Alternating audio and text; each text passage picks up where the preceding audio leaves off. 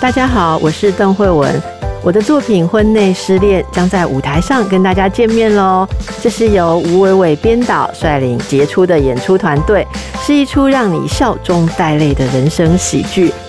不管你是已婚或未婚，都会得到自己的共鸣跟感受。四月二十二日到五月一日，在诚品信义店的六楼展演厅购票，请洽 OpenTix 售票系统。大家好，我邓慧文阿慧为你做会心思有人知。报道联播网的朋友，大家好，欢迎收听《心思有人知》。我不是阿慧哦，我不是邓慧文医师，我是阿卢黄慧茹。写过几本书，大家比较知道的可能是《慢老》，最新的新书是《活好》。曾经是康健杂志的总编辑，是代班主持人。你想要财富自由吗？整理炼金术师小应老师说：“财富自由不需要靠富爸爸，只要开始有意识的整理物品就能实现。因为他自己两年内断舍离了九成物品，从中回收了五十万，隔年就达成财富自由。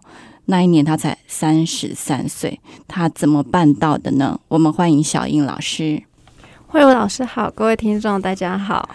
小英老师，你说你你是购物狂啊？嗯，我以前是购物狂，现在不是，后来变成整理练心术师，可不可以讲讲这个过程？好，就是呃，我以前很爱买东西，然后怎么爱买法？怎么爱买法？嗯，就是我只要身上有钱，我就会想要把它，就是这次出门，我就会想要把它花掉，所以我身上不能放太多钱。就是，所以无论多少嘛，就是即即使是刚去领个钱，或者是刚发薪水，无论多少钱，都会想把它花掉，还会有剩下大概一千块。对，因为还是有一些金钱的不安全感。但是如果手边有钱，就会觉得说，哎，好像是可以把它，就是我还有钱，所以我可以把它花掉，这样子。花掉都花在哪里去？都花在比较多是网拍。因为我以前很喜欢看网拍，然后就看不同的衣服，然后就一直买，然后甚至是还有公仔，我很喜欢那种可爱的东西，所以我会去买一些公仔，然后甚至看日本那边的消息，因为我本来的科系是日文。对，所以我会看日本那边的消息，然后看到哎有新的公仔出了，然后我就会预购啊什么的，就买了非常多东西这样。还有那种特卖会，对不对？就是那种会挑起你要去抢到的感受。对，就是只要路边有特卖会，或者是那些网拍他们在换季的时候，他们就会有那种实体的特卖会，然后我就会去现场排队，然后排一两个小时，然后就进去就疯狂买，买到就是需要宅配。然后寄到我家，因为我自己一个人是带不走的，这样子的量。哇，那那时候家里是拥挤到什么状况？就是我家客厅其实有个神桌，但是神桌底下就都放满了我的衣服，然后那些衣服都是新的。嗯，然后其实这样有点对神明不敬嘛，但是我也没办法，因为我爸妈的房间也被我放满了，然后所以爸妈的房间也放你的衣服，也放我的衣服，然后就放在地上一包一包的。然后我跟我弟我妹其实三个人同一间房间。但是呢，那个房间也都是放满了我的衣服跟一些物品，这样子。对，他们没有抱怨吗？呃，其实是有，对，但是他们也拿我没辙，因为我也是蛮凶的一个人。嗯，对。然后，所以就我弟还曾经被我气哭，因为我觉得我弟算是有洁癖的人。他在假日的时候，就是没有工作的时候，他会在家里就是这边整理东西。然后，但是整理完之后，可能多一个空间。然后我就会看到有空间，然后我就买东西把它放进去。对，然后对男生被气哭应该是真的很气。对，他就被气哭了。他说：“我的整理不是为了让你买东西放进去的。”对。那你那时候有任何警觉，说自己这样会不会怪怪的？其实我觉得不会，我反而是觉得我们家太小，然后是我爸妈对不起我，我没有自己的房间，所以才会买到到处都是。我就没有反省自己，我只觉得就是怪别人。嗯，对。就一直买。那什么时候开始有一个这么大的转折？其实最大的转折是因为我二零一六年那次失恋。嗯，然后那时候呢，我跟我前男友分手的时候呢，因为后来我突然想到说，我在他家其实也借放了很多很多的公仔，因为那时候我爸其实不准我买，然后我家也没地方放了，所以我那时候就是先借放在我前男友家，然后继续买。可是跟他分手之后，这些东西我就势必要拿回来嘛。那虽然对方讲说，哎，不需要，就是等到你可以处理的时候，你再拿回去就好了。可是我就觉得这种东西就是要赶快断干净啊，嗯，对，不要拖拖拉拉的。虽然是他提的，所以那时候我就是先把我家一些东西先网络上先送给朋友，然后清出一些空间之后，然后我再请两台货车把那那些公仔收藏再回家放这样子。我真要问说，你到底是放了多少东西在你前男友那？结果现在已经知道量是两台货车，对，就是然后都是公仔。都是公仔，公仔或者是一些就是玩具的周边啊之类的这样子。那一拿你回你家，你家一定发疯了，突然多了两台货车的东西。对，而且我爸本来就是禁止我买这种东西，然后突然发现说，哎、其实你买了这么多，而且还偷偷买，都放在人家那边，他就觉得很丢脸啊。但是又没办法，然后因为我又也是蛮强势的人，所以我就把那些东西都放满家里就对了。对，然后我本来觉得我爸妈他们应该都习惯了，可是没有，就是突然有一天，我爸就是他在洗碗洗到一半，他就冲出来，然后就叫我带这些垃圾滚出去，这样我就觉得哦，他应该是忍耐很久了。那时候你感受是什么？我那时候很错愕啊，就是怎么会洗碗洗到一半 出来叫我把这些东西带走？然后而且因为那时候我还在疗伤，就是疗情伤嘛，所以我其实也没有那个多余的心力去管这些杂物。然后我就还在疗伤，然后我也觉得我好像也没有人可以依靠，我没有，就算我真的离家出走好了，但是带这些东西我可以去哪里？我就觉得，所以我只好那时候求我爸给我一些时间，我会，我就很认真的跟他讲说我会处理掉，但是你要给我一些时间这样子。那我爸也答应，所以我后来就开始想办法把我的东西都就是看可不可以卖掉这样。这件事你后来有跟你爸爸问说他当时为什么会有这么大的反应吗？事后之后，事后其实我不敢问、因为就是我爸是那种很传统的爸爸，对，然后就是我们家有三个小孩，然后我不知道是因为我是老大还是怎样，他就是每次只要发生事情，他就会先叫我的名字，然后骂我，嗯，对，所以我跟他就有点那个相处的模式，就是对，就是互吼的这样子，嗯嗯嗯嗯。对。所以你那时候就说，请他给你一点时间，你好好来处理这个事情。然后你那时候想到要怎么处理吗？呃，因为我那时候本身我其实就已经有十多年的，就是卖二手的经验了。对我从我那时候雅虎奇摩刚来台湾的时候，那时候我其实就因为我从小就很喜欢卖东西，所以我就从那时候开始我就有卖卖卖到，就是我长大之后嘛。对，所以我那时候想说，哎、那我这些东西好像我可以自己来卖。嗯，，对，所以我就开始上网卖这样子。买的时候应该都是很爱的，为什么在这个冲击之下就觉得可以把它卖掉？买的时候的确是很爱，可是后来我在断舍离的过程，应该是说它变成了一个阻碍吗？还是说类似负担，负担？对对对，就是负担。嗯，就是我本来是很爱的东西，可是现在我为了要在这个家生存下去，所以我不得不把这些东西处理掉。我反而觉得很焦头烂额，觉得很后悔当初买这些东西。嗯嗯，对。所以你就开始把它卖掉。那为什么后来又会去学整理，就是去拿那类似的证照？哦，其实应该是说，我一边在整理这个过程中，然后因为我有看一些书籍，日本那边来的书籍整理的，然后我就看到哦，原来日本有这样子的行业，嗯，对，然后我就想到说，诶，可是大部分的整理书，因为我看了几本之后，发现说大部分的整理书好像都是在讲说，你可以把它捐赠或是丢掉，嗯，然后甚至我后来在电视上有看到类似的，他也是说捐赠或是丢掉。但是我就看到有人在里面，就是委托人，他就说，就是捐赠跟丢掉，他觉得很不环保、很浪费什么的。我就觉得对啊，就是如果直接丢掉，真的是我也没办法接受，所以我才会用卖的嘛。所以我就想到说，诶，那这两个好像是可以结合在一起，对，然后把它变成一个职业这样子。嗯，对，所以我那时候有一个这样子的起心动念，但是因为我东西那时候还很多，所以我就开始一边卖一边卖，然后一边去思考说，如果之后我真的要把它变成一个职业的话，那我可以怎么做比较好？这样子。嗯，所以你这个过程中，你没有学的时候，我只是赶快把这个看似负担的东西赶快处理掉，之后你反而想到说，它还可以创造一个新的行业。对，因为哦，我本来从小就是一个蛮喜欢卖东西跟创业的。我从出社会，其实我就一直在剪裁，就除了正职的工作，我其实还一直在，比如说呃，做日本的代购，或者是我也有打工过，在日本就是在百货公司那种和风展就卖东西这样。其实我本质是一个很爱卖东西的人。为什么？我不知道哎、就从小从小就很喜欢，我甚至小时候那种国小的时候，我甚至还有去就是公园摆摊过，虽然没有人跟我买东西，但我就觉得很开心。嗯，我们也会觉得有点纳闷哦，就是读书的过程就会觉得整理整理可以体会，然后卖嘛，所以我们也不太可能是拥有太多太贵重或是有收藏价值的东西。可是为什么可以整理到财富自由啊？就是那个那个那个一阶一阶的跳动到底是怎么回事啊？哦，应该是说，就是除了我从那个二手的东西，然后回收了五十万之外，其实老实说，我在之前其实就有有存款了。应该说，因为我从小我爸的教育的关系，他那时候给我的，就是我九岁的时候，他跟我讲说我要自己存嫁妆钱。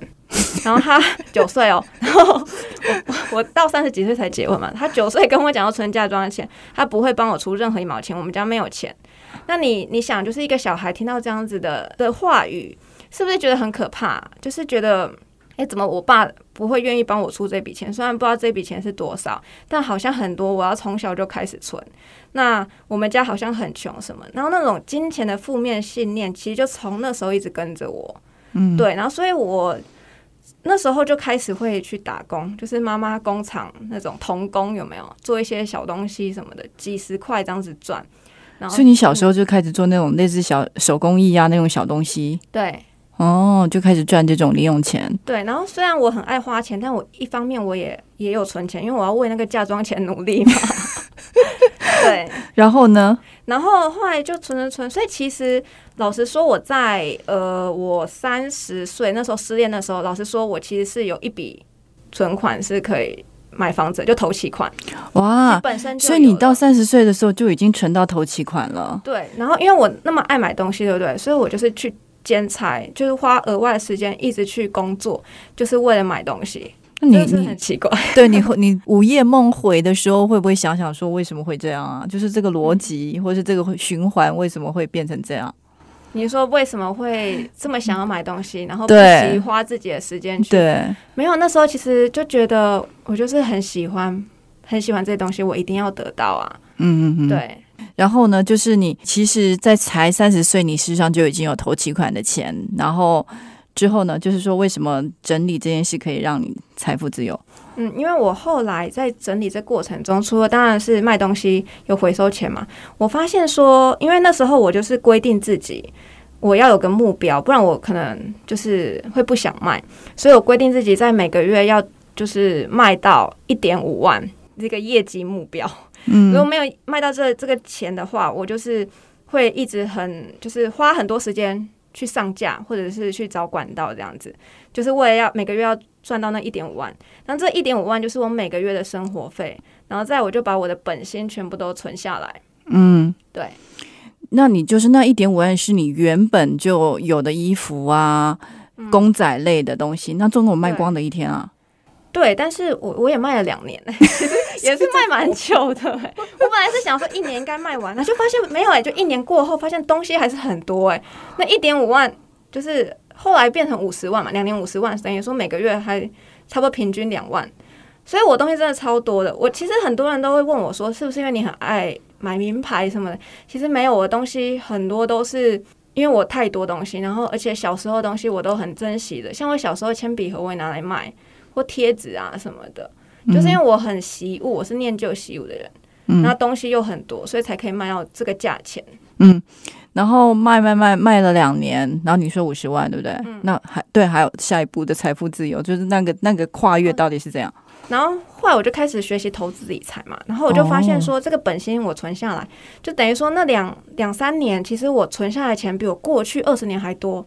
等于说我那两三年，我其实就可以存到又是一笔头期款，你可以理解我的意思吗？嗯，对，那这样等于说就是你的本薪都没有花掉，然后那个钱存下来，其实有一笔钱可以是类似头期款的钱。对，然后我就用卖二手的钱来资助我的生活，这样子。嗯嗯嗯嗯，对，是这样子。所以你觉得这样就差不多财富自由？我那时候是写说财务自由，就是嗯我的被动收入已经大于我的支出了。那这被动收入你可以去买一些股票啊，或者是 ETF 之类的嘛。嗯，那他给你的这些股息，其实只要大过于你的支出，你就已经算是基本上的财务自由了。嗯对，但我现在的资产又是当时的几倍了。对，嗯因为钱其实是会滚钱的，老实说。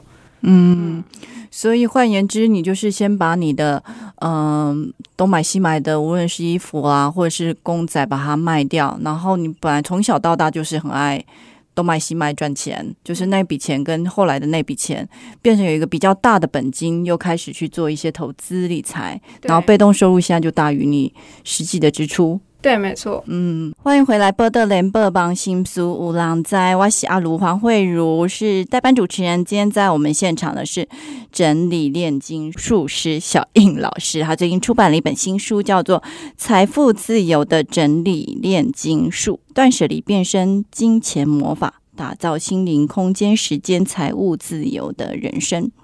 您这个行业啊，可能很多人会还是会有点陌生，就是说什么叫整理炼金术师？好，因为这个，嗯，应该是说台湾现在已经有整理师这个行业了。嗯，然后但主要是在做什么？他是在做，就是可能到府去教人家说怎么整理收纳，还有陪人家断舍离，教还是他帮你弄？有帮你弄的，也有教的。哦，对，但本质还是教学。因为如果说假设他帮你弄，那可是他回去之后你不会自己弄，这样不是又会乱了吗？嗯对，所以还是要教一些基本的整理的概念。对，那大部分人东西也很多，所以那个断舍离其实也是这过程中必备的一环，这样子。嗯，对，那你呢？我的你又跟，金钱有关联，对不对？对，跟金钱有挂钩，挂钩、嗯是你。的跟别的整理师有什么不一样？对，就是一般整理师是整理嘛，可是我还有包含后续的部分，因为我当时刚刚有讲到，我断舍离的时候是卖二手的嘛，所以我就发现说，哎，这些东西其实如果不要的话，都只是捐赠跟丢掉，多浪费。所以我就教我的学生，就是这些东西我们可以怎么卖。嗯那如果说呃他们没有空的话，那也是可以交给我帮忙卖这样子。嗯对，然后甚至还发展到后续，就是因为通常大家买这些东西，那存款就会比较少嘛。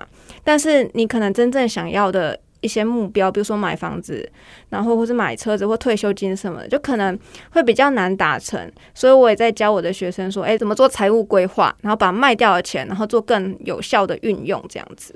所谓你说的那个财务规划，会跟一般在那边讲理财的那些是类似的概念吗？哦，对，就是还会帮哦。他做资产负债表啊、现金流量表啊，哦。跟这整这个这辈子你想要达到的这些财务目标，就全部都帮你试算，看说会不会达成这样子。嗯。嗯，所以来你这边的学员，他原本是家里很乱、东西堆很多的人，嗯。然后他就可以透过他把这些杂七杂八的东西卖掉之后，然后就算有一笔小小的钱，就可以开始做一些财务的规划。简单讲是这样子，对，而且他在卖那个过程中，他就会发现说，哎，自己怎么之前那么浪费，他就会反省他的这个购物的行为嘛，然后也会进而开始分辨出，哎，其实哪些东西是想要，哪些东西是需要的，对，然后所以对于他自己本身这个收支管理的部分也会变得更好，因为他钱自然而然就存了下来了，因为他不会再乱买了。嗯嗯嗯，对嗯。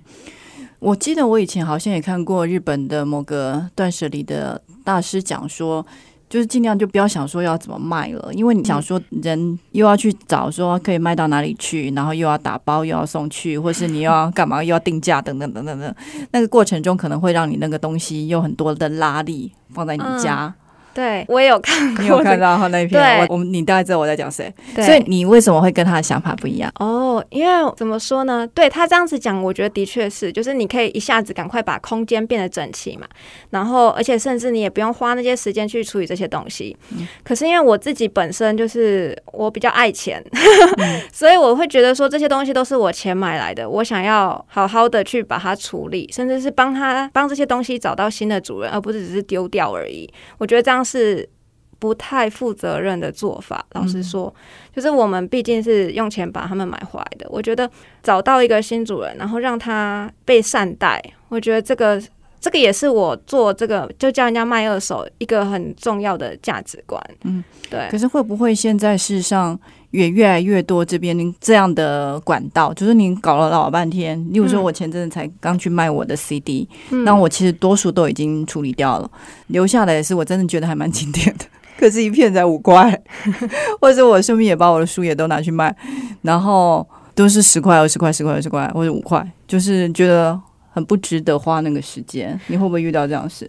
老师，你太晚遇到我了，真的是不需要卖到这么低。我的心态就是想赶快把它处理掉，哦就是所以是家附近的二手书店，也是有名的连锁的。好，那这样子的话，其实就是你知道你要的是什么嘛？你可能是就想要快速的赶快收复你的空间，嗯然后这些东西又有一个地方可以接手，然后这个地方会帮他找到新的主人嘛？嗯那我觉得这样也很好啊，这就是你的那个你核心你的想法，那这样 OK 啊？嗯，对。但我那时候是想要从这些，因为我那时候也顺便在学投资理财的，所以我知道本金这件事情非常重要。嗯那如果假设我不卖二手的话，我这些时间也都是拿去外面打工啊，哦，对，去赚钱嘛，然后还有投资的本金，对不对？嗯，对，所以我如果不做这件事情也没有，那我家就有现成的货了，我为什么不花时间去把它卖掉呢？嗯你说哦，就是减少八成的物品可以让心灵自由，嗯所以如果现在在听的听众朋友，他张开眼睛啊，他眼睛看到的东西要处理掉五分之四，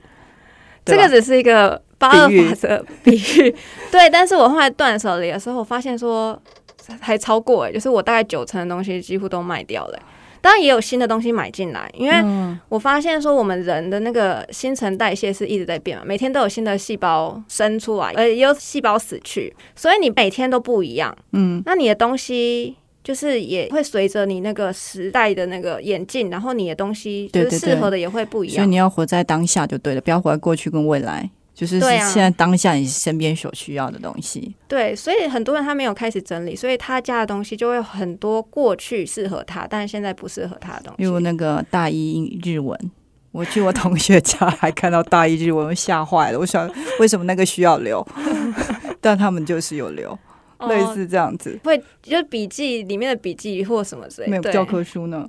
嗯，好哦，都还留着，所以他我对这个事情会有点感受是。我有一个好朋友，他也是整理师，叫 Felix。他有一次就是他的一个学生或网友，就真的是整理好丢了五分之四的东西，然后拍照给他看，然后那个真的是非常的舒爽。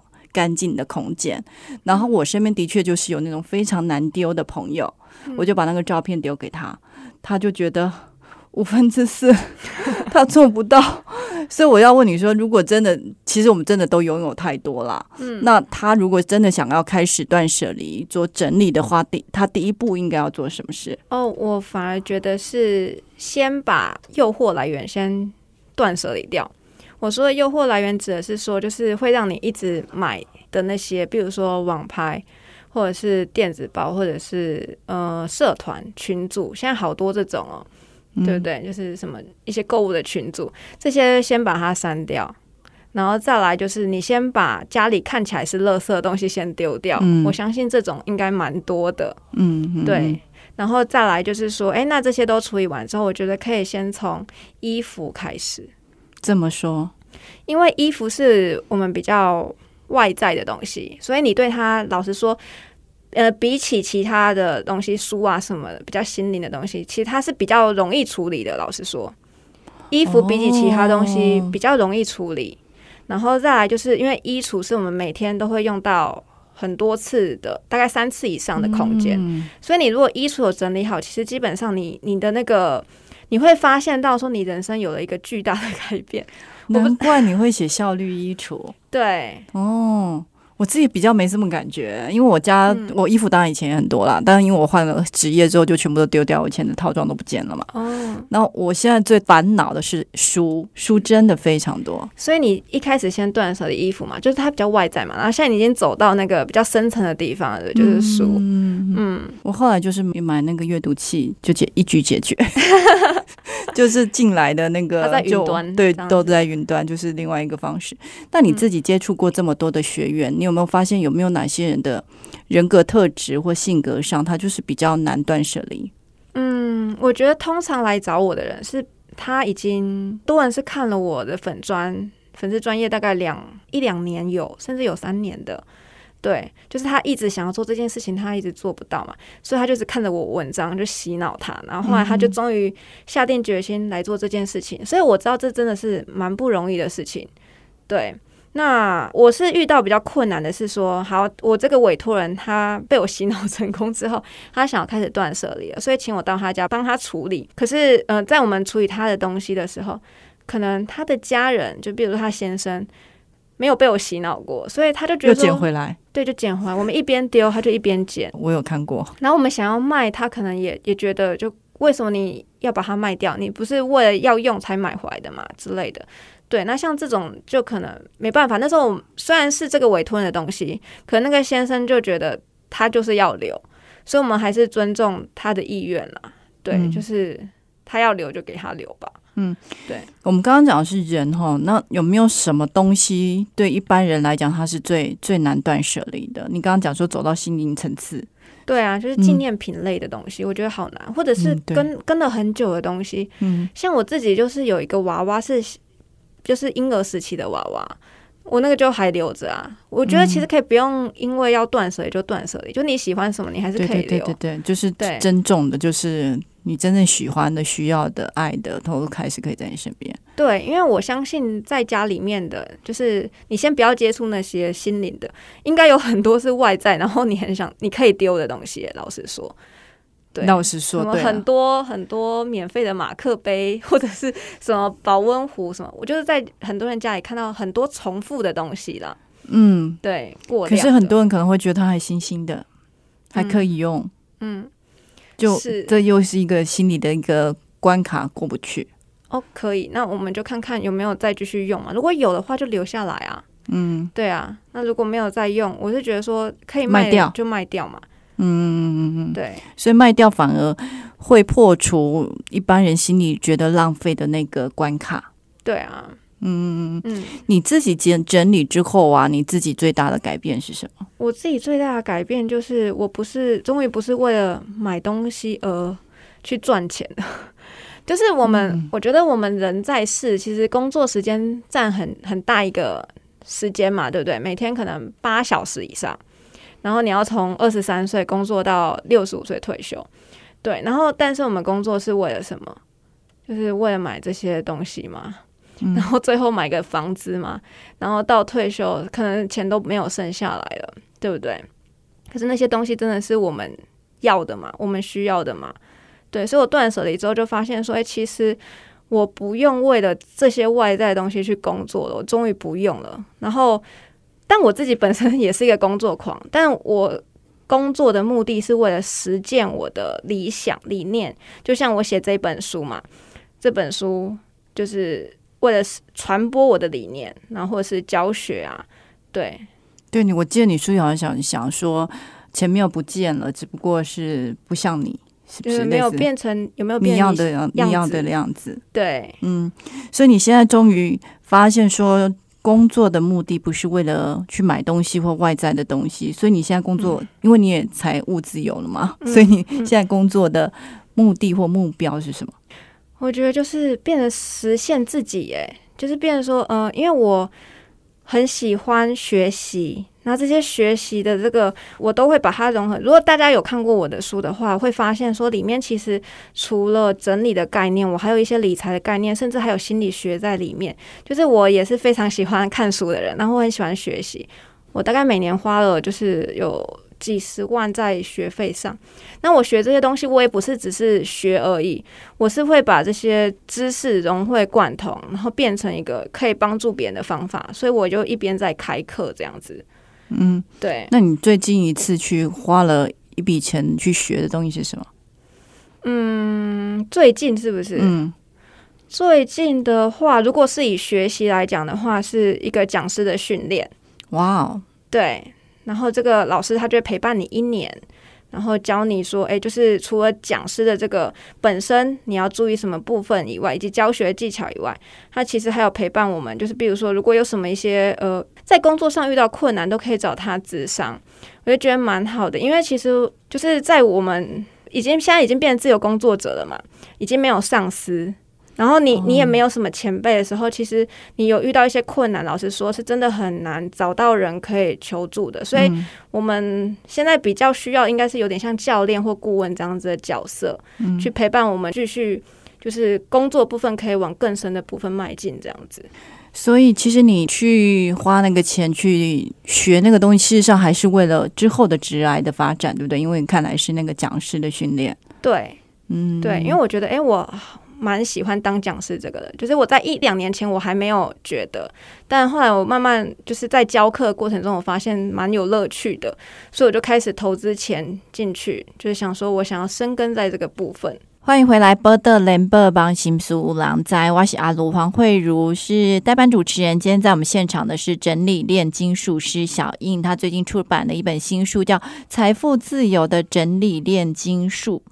我们刚刚前一段有讲了怎么去呃空间上的断舍离与整理，所以我们现在进现在要进入财富跟金钱喽。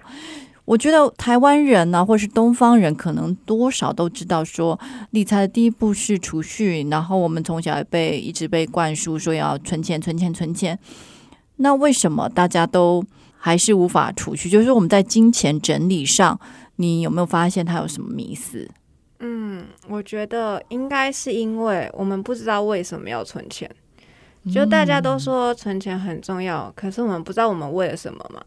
就像房子啊，好买房子，对你说，但它太远了，太大了，对不对？钱太大，我觉得也不是太大，我觉得应该是说，好，就以我来举例，就是比如说，我爸之前不是叫我存嫁妆钱嘛，嗯，对，所以我就会想说，哦，那就要存一笔钱嘛。可是这个金额是多少？我们没有把它定下来啊。嗯，如果你有具体化，没有数字，对你如果把它定下来，然后去算说，哎，那你每年每个月你要存到多少钱才会达到这个？那这样是不是你就会有存钱的目标？然后好，那你要买房子也是啊。那你是要买几平？你头期款要存到多少？那你要花多少年去存这个钱？然后那你是要每个月要存多少钱？然后如果不够，那你还是不是还要再兼差什么？这样自然就会有一个方向。可是我们目前都只是知道说要存钱，那存一千也是存钱，存一百也是存钱。嗯，可对于我们的那个未来目标，你就觉得好像还是很大很遥远什么的，你就觉得好像永远没办法达到。那因为没有成就感，你就不会想继续了嘛？你就还是继续存那个一两百，然后又觉得说，哎，自己好像人生很苦，离那个那个目标很遥远。嗯，对，所以就算说大家比较近的目标可能是要买房子的话，你应该先想说头期款房价的三成，然后通常是多少钱，然后再划归说你打算五年内传到，就一再分个十二个月，就是慢慢的算清楚，脑子才会对这个数字会有点概念，才有存钱的目标。对，没错，你有存钱目标，你就先把那个钱先存下来，其他才是你可以花的钱。可是我们目前都是相反，我们现在都是先把钱花掉，剩下再存下来。可通常就不会剩下多少钱。对，但是如果你确定说，哎，我接下来买房，我可能每个月要存一万，好了，假设，那你就先把那一万当做不是你的，你就把它存起来了。那剩下的，比如说你可能薪水三万，你还剩下两万，那你就只用那两万来过生活。对，那这样子你才能够存到你真正想要存的钱啊。嗯，那你你你觉得有些人可能会想说，为一个可能达不到的目标，或是为了财富自由，或是为了退休等等等等，要牺牲目前的生活品质。嗯，你会不会遇到有人这样问，或是这样的疑问？疑，他就说为什么我们要为了老了？然后去存钱，然后老了又没办法打扮，打扮给谁看什么之类的。哦，应该是一个女性。那你怎么回答？没有，我就说，呃，我存钱其实不一定是为了老了退休用。像我现在不就三十三岁，我其实也算是从我一般世俗的那种工作中退休了，我去追求我自己真正想要做的工作了。你看，他三十三岁。说他退休了，我因为我们在 访之前，我还有在思考一下，说我三十三岁的时候在干嘛？因为我三十三岁的时候，因为我就念研究所嘛，所以又比较晚进社会，所以到三十三岁，我好像还在那家公司的最基层的员工，就记者，甚至连上一层的召集人都还没有升到。所以，可是我们的小英老师 他已经退休了，财务自由。对，我觉得这个退休，我觉得现在的人可以不要把它当做是一个好像很远，然后好像遥不可及，甚至是退休之后就不工作了。我觉得那样人应该会没有什么成就感吧。就是你不退休，你一直在家，你就看一下你爸妈现在在家干嘛，你想要变成那样嘛？也不是说就是那样不好，而是说我觉得如果有一个你真的很想要做的事情，可是你却碍于现在必须要工作，然后。赚钱，然后不能做那件事情，那我就觉得这样蛮可惜的。就你真正想做的事，对不对？对，就是你现在在做的事，你真正想做的事，这是你对退休的定义。对，没错。嗯，对对对。那我们这就是必须要有钱，你才可以好好安心去做这些事情嘛。对，那这些钱你要去做这些事情，还是你要买那些物质的东西呢？那那些物质的东西真的有帮到你去达到你想要过的生活吗？如果有的话也不错啊，其实，但那真的是你要的吗？我就觉得很怀疑啦。嗯，你就说你整理之后啊，你反而就是不用受困于说这里脏那里乱，然后要整理要收纳，就有一个比较大心灵上一个比较大的空间去可以去思考你的人生要怎么过。嗯，所以这也是断舍离带给你的其中之一的好处。对，我觉得是。嗯，就是你可以不用再拘泥于生活一些烦恼了，你可以更多时间去思考你接下来人生要怎么活。那如果为了要这样活的话，你还欠缺什么能力，或者是欠缺什么知识，然后我就花这些钱，然后去学习。对，所以我把钱花在会让我未来更好的事物上，而不是花在我现在就是随手可得的这个品质上面。因为有没有这个品质对我来说其实没有那么重要，可能对有些人很重要啊，但对我来说，我反而是想要未来的那个更好的那个样子。你未来更好的样子，你是怎么去寻找啊？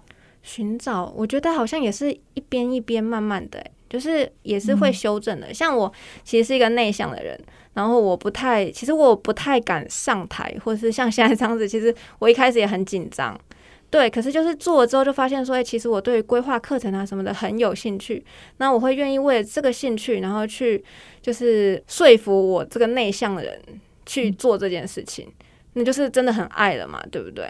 对，那这个也是做的过程中才找到的。嗯，那你怎么去克服说内向？现在可能会讲说高敏感啊等等，那可能会紧张啊、焦虑啊、睡不好啊，或是甚至失败啊等等等，你怎么去跨越这个？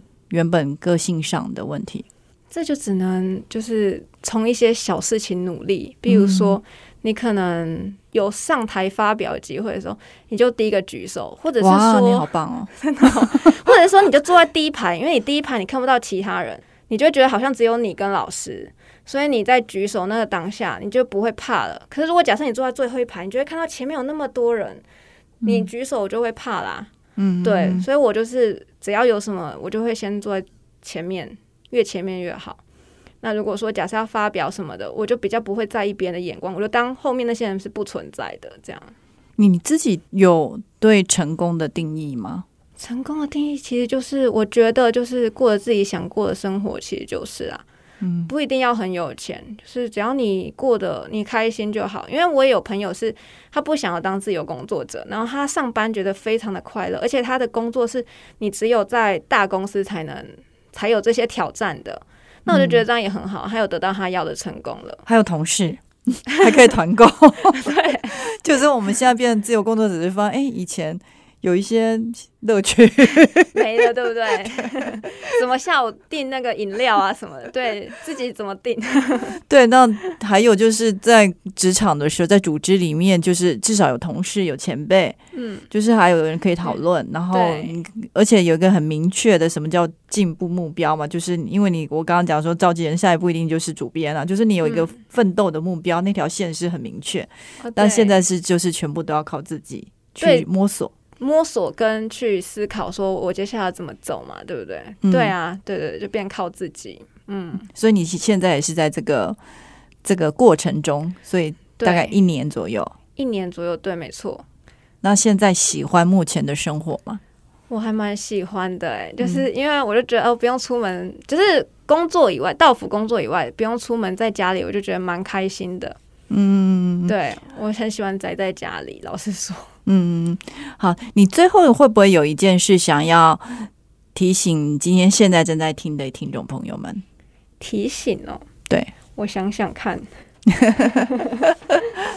我觉得大家可以就是如果说可以开始整理啦，不管是整理物品，或者是呃整理思考一下你未来想要过怎样的生活，然后去思考说，哎，你身边的东西真的是你未来生活你想要带着一起前往的吗？嗯，对，因为我们身边好像有太多杂音了，老实说，然后这些杂音其实会干扰到我们的判断，然后让我们没办法得到我们真正内心想要的东西。嗯，所以你所谓的整理，是不只是空间的整理、钱的整理，也是你内心心灵的整理。对，没错。嗯嗯嗯嗯嗯，好，刚刚听了小英老师最后给大家的一点点的小小的建议，其实断舍离是一辈子的功课，就像理财一样，是越早开始越好。希望大家这一集之后，你也可以像他说的，开始展开你的整理，整理你自己的空间，整理你自己的金钱，整理你自己的心灵，开始展开自由的人生。我是黄慧茹，谢谢您的收听，我们下次见，再会。